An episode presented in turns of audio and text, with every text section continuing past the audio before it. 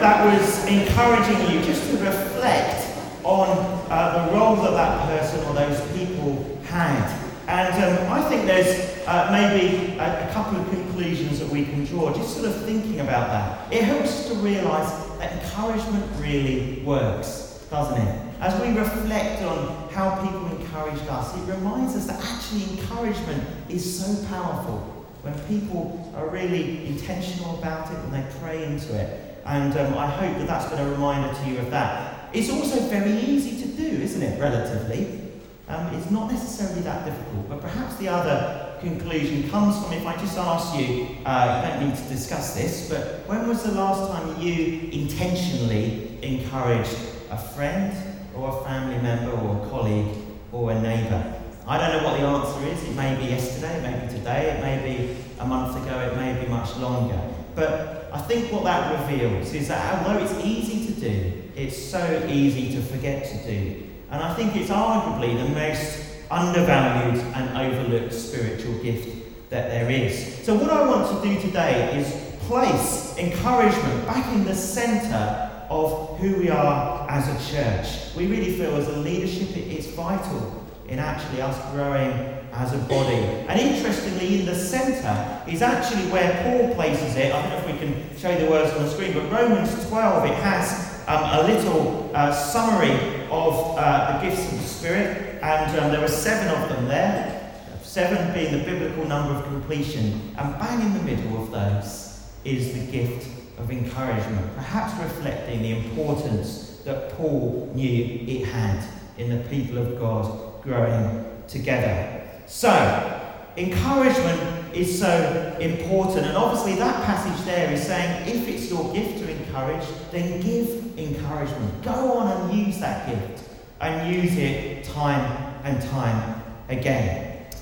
Now, if you are someone who knows that you have that gift, if you've been using it in the last few years, I want to say thank you for the encouragement you've given me. And I know we, as a whole staff team, would like to say thank you. It makes a huge difference. But this sermon isn't just for people who feel they have the gift of encouragement. That's probably a minority of us. But the thing is that just as we're all called to witness, even though only some of us have the gift of evangelism, we're all called to teach what we can to our family, to our friends, to ourselves, even though we may not all have the gift of teaching. So, in the same way, we are all to encourage each other, whether or not that's a, a particular gift that we have. And we saw that from both those passages that we read, didn't we? First in Hebrews, it, it's clearly a letter written uh, to every single Christian in that place. And it says, Let us consider how we may spur one another on towards love and good deeds and um,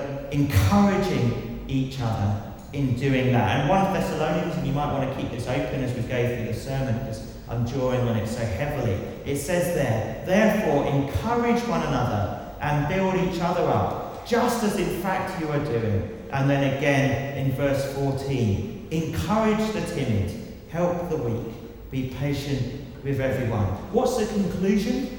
It's that clearly encouraging each other is something that's expected of us all. It's not a sort of optional extra just for those of a particularly sunny disposition. It's actually for us all and it's to be targeted particularly at those who are in most need. And the word timid in that passage is more helpfully translated in, in other versions as, disenheart- as disheartened. And we might want to add to those who are disheartened, those who are in need of encouragement because of uh, bereavement or anxiety or doubt or low spirits or illness or persecution or mistreatment or you know being impoverished or whatever it might be this week, we've had a lot of different things going on pastorally as a church, and there's a lot of people in pain out there. And this passage is saying to us whenever we're aware of those who particularly need encouragement and support and care and love, let's go out there and give it to them. Don't need to be a church leader to do that. We're all to do it. And as we do do it, we're actually joining the very heart and the very work of God. Psalm 10, verse 17 says this You hear, O Lord, the desire of the afflicted. You encourage them and you listen to their cry. And yet, the reality is, the means that God often uses to do that is through people like you and me. Indeed, encouragement is the very heart of what God is seeking to do through His Holy Spirit. And as you read through the book of Acts, that record of the work of the Holy Spirit in the early church, we actually read this in chapter 9. It says, The church throughout Judea, Galilee, and Samaria enjoyed a time of peace. It was strengthened and encouraged by the Holy Spirit. It grew in numbers, living in the fear of the Lord. So, by offering ourselves to be encouragers of those around us, we are actually joining in the work of God, sharing the heart of God. And the consequences when we do that, I believe, will be the same as in that early church. The church will grow in numbers, it will grow in holiness, which is what those, that phrase, living in the fear of the Lord, uh, refers to. And just as in that church, the Hebrews letter was written to, it will also spur us on to love and to good deeds and all that God longs to do in us and through us to bless our own people, but also those outside the church doors. That's the heart that God has for us, and encouragement is a key part of that. And it's not just staff who are called to do that, it's every one of us. And in fact, um, leaders of churches often need that encouragement more than anyone else. And Paul perhaps alluded to that when he writes in, in our passage, verse 12. We ask you, brothers and sisters, to acknowledge those who work hard among you, care, who care for you in the Lord, hold them in the highest regard because of their work. And goes even as far in Galatians 6, verse 6, to say, Anyone who receives instruction in the word must share all good things with his instructor. So the reasons for encouraging each other then are what? It's that it grows the church. It grows the church in numbers and in holiness and in fruitfulness. Because it's commanded in Scripture. And because, let's face it, we all need it. If not today, we will tomorrow, or the next day, or the next day. We all need an encouragement. And the only way we're going to get the encouragement we truly need is if each of us is seeking to give it as well as receive it. So, what I want to do now is just suggest five uh, different components, if you like, of encouragement that the Bible and that God calls us to give. Five different things that we can share which can really, really encourage people in their faith. So, the first of them is this, and it's what I, I call the big picture. It's the big picture of the past, what God has done for us through Jesus dying for us it's about grace, about the fact that we didn't, we didn't need to do anything, we couldn't do anything to earn that mercy, that forgiveness. But God has given it to us as a free gift. And it's about the future, the fact that we can be with Him forever. And those two things form that big picture of the gospel and all that God has done for us, the riches of Christ that, that Paul talks so often about in the Bible. And um, that's the big picture. And as we remind ourselves and we remind each other of that, it puts the ups and downs and the, the challenges that we face in the here and now in perspective. Let's not lose sight of that. And that's why so much of what we do in church is celebrating, is reminding ourselves of that big picture of all that God has given us and He's going to give us through Christ. So that's the first thing, the big picture. The second is God's purposes for each Christian believer. We can so easily lose um, sight of what it is we're actually called to as Christians. And yet the Bible tells us quite clearly that actually our purpose, in general terms, uh, we'll find it in our two passages actually. 1 Thessalonians, verse 23, that we would kept, be kept blameless, that we would live holy lives. And then in that Hebrews passage, verse 24, that we would be spurred on to love and good deeds, that we would have all of that fruitfulness, do all of those good things that God longs to do to bless those around us. That's what we're called to as Christians. And as we encourage each other in that calling, to stand firm, to really hunger for righteousness and fruitfulness, well, then we've got a chance of attaining to it. So that's the second thing. We remind each other of God's purposes for us. The third is this we remind each other of God's promises. Now, why is that so important? I think it's because of this. Um, it speaks so helpfully into our doubts, into our anxieties, into our insecurities. And um, here are a few examples of the promises of God that actually can transform how we cope with the, the difficulties and the challenges that we face. So here's some famous verses just as examples of, of the truths that we can share with each other. So Romans 8:28 says this, we know that in all things God works for the good of those who love him. Ephesians 2 verse 10, for we are God's handiwork, created in Christ Jesus to do good works, which God prepared in advance for us to do. And John 14, such words of comfort from Jesus. Peace I leave with you, peace I give you. Do not let your hearts be troubled, do not be afraid. And at the end of Matthew's Gospel, and surely I am with you to the very end of the age. And the reason we need to share this as well is because actually, encouragement that has no substance, that's just kind of wishful thinking, empty words, ultimately doesn't do us any good. But if we base it on substance, on the truth of what God has revealed to us about His promises and about His character, then actually that is encouragement that actually has weight, that can be trusted, and that will last. And it's when we do that that actually people can have that rock to build their life upon and can have those promises that they can actually depend on and sustain them through whatever um, difficulties or challenges or anxieties or sadness they face. Here's the fourth thing then we can share in our encouragement. We can share what God is doing in our lives. Share our testimony, which doesn't just mean how we became a Christian, but actually week on week, month on month, year on year, what we sense God is doing in our lives. And we think this is so important. We've actually got a whole Sunday devoted to sharing our stories um, in the uh, first Sunday December, December the 7th.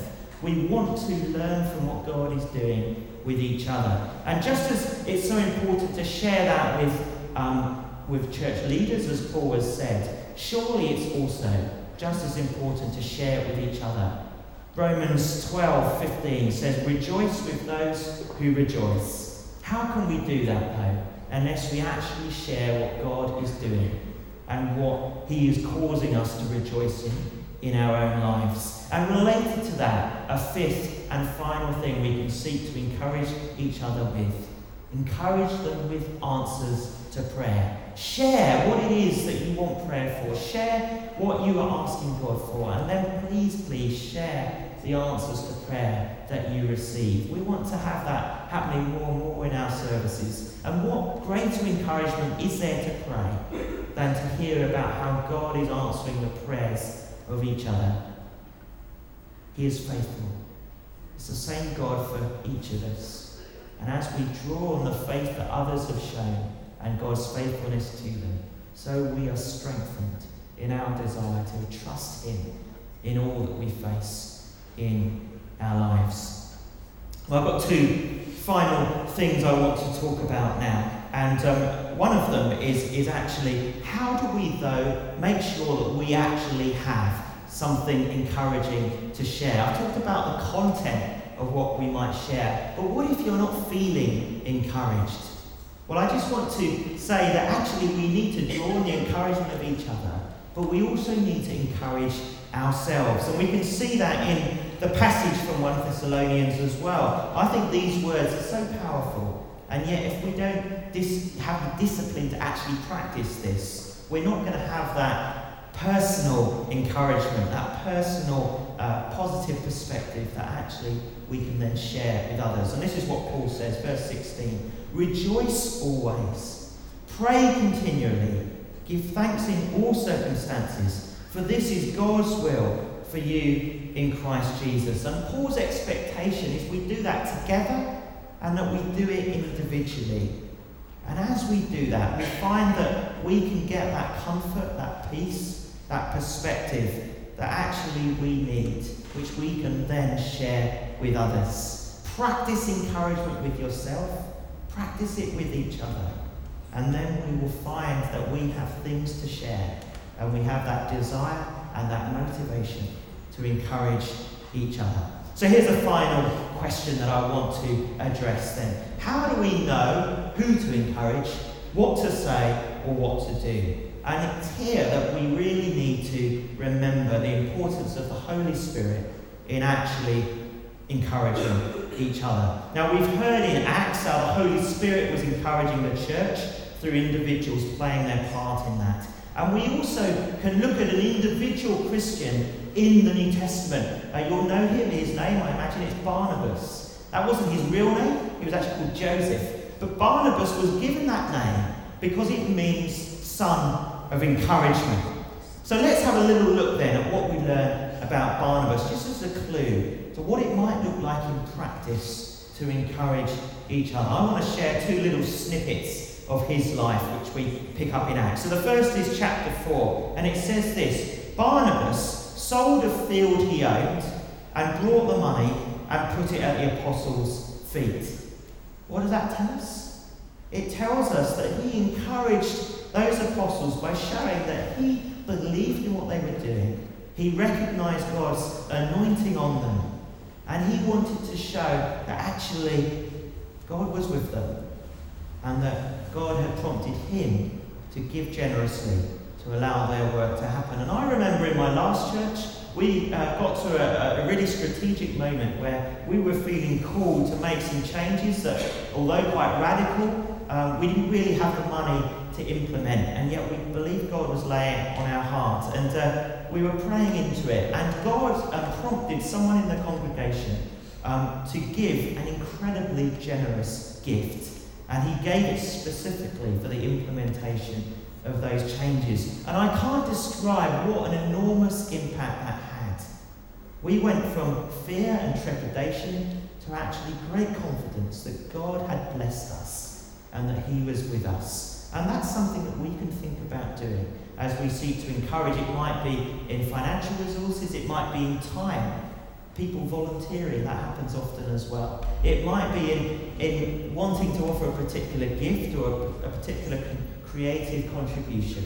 Just a way of saying that I sense God is in what we're doing and I want to play my part in a special way. So that's one thing that Barnabas did. But here's another. We read a little bit later, uh, it says this, uh, chapter 11 that Barnabas was glad and he encouraged them all to remain true to the Lord with all their hearts. He was a good man, full of the Holy Spirit and faith, and a great number of people were brought to the Lord through him. Wouldn't you love to have that said about you? To be a great man or woman, full of the Holy Spirit and faith. And yet, why do we need that? To be great encouragers? Because actually, we need faith to believe that if we ask God, He will direct us to those people that need encouragement. He will give us the words to say, and that He will work powerfully to encourage them through us. And this is where encouragement and the gift of prophecy actually overlap. What prophecy means in very simple terms, and we'll look at this in more detail in a few weeks' time. It means this that we sense that God is prompting us to share something with another person and we sense that this not, is not originating with us, but actually we suspect it's originating with God. What do we do with that? Well, I think we need to pray into it. We need to weigh it against Scripture and against perhaps the wise advice of others. We need to offer it sensitively, lovingly, cautiously, inviting people to make of it whatever uh, they want to make and to use it as ever as they see fit. And that's exactly what Paul actually urges us to do. If you look um, in uh, what he says in verses 19 to 21, he says this Do not put out the Spirit's fire, do not treat prophecies with contempt, test everything, hold on to the good. And then he adds here in 1 Corinthians 14, But everyone who prophesies speaks to men for their strengthening, their encouragement, and comfort. I want to finish with a final story just from my own life. And um, this has happened in a few moments in my life, and it's had the most extraordinary impact. And the, the story I just want to uh, share with you is about 10 years ago. I was just beginning to step out in, in seeing what God wanted to do uh, in me and through me in, in kind of church ministry. And very early steps. I used to do speaking at various Christian ski holidays, uh, which was fun. And um, that particular trip, um, I had my own room, which is always a blessing.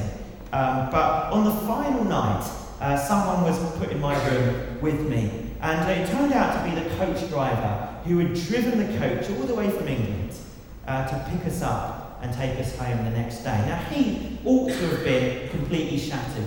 He probably was. But as we sort of got ready for bed, he said to me, Tom, would you mind if I prayed for you and prophesied over you? And um, I was a bit surprised, but I thought, well, this sounds like a good thing. Um, and it would have been rude to have said no in any case. So I didn't know what to expect. So I went along with this, and I will never forget the impact that he had. He just, for several minutes, just came out with various pictures, various words, various um, kind of uh, ideas about what God wanted to do in my life. And he knew nothing about me. And yet those words were of such extraordinary relevance um, and have proven to be so extraordinarily accurate in terms of the challenges that I would go on to face and the, the assurances that he was giving me about how God regarded me and how God would equip me for the things that I would face. I wrote it all down and I've returned to it in my own thinking time and time again. And what I want to say to you is that God can do that through you and He can do that for you. Let's be open to the encouragement not just of the scriptures, but the encouragement that the God who knows exactly what we're going through right now, in every one of us, can actually speak directly into that situation through the people of God and sometimes directly to us as well. Let me conclude, and I, I want to just ask a final question of us all. Do you feel that actually you are encouraging people in your life as much as God would have you do? I don't know what the answer is for me. The answer is no. So I have a second question. What would you like God to do in you to grow that gift of encouragement? Well, I'm going to invite the band to come up now as we enter the, the last part of our service. But I want to just invite us all, uh, just for a moment as they do so, just take a minute or so just to silently listen to God. What do you feel that He's saying to you about you and encouragement? About the encouragement you need and about the encouragement that He longs for you to give to others. So let's take a minute just to um, reflect on that, maybe to pray. And then I'm going to invite us all to uh, join uh, together in, in listening to God and seeking to respond to Him. So let's just have a minute of silence and then I'll lead us through uh, what we're going to do next.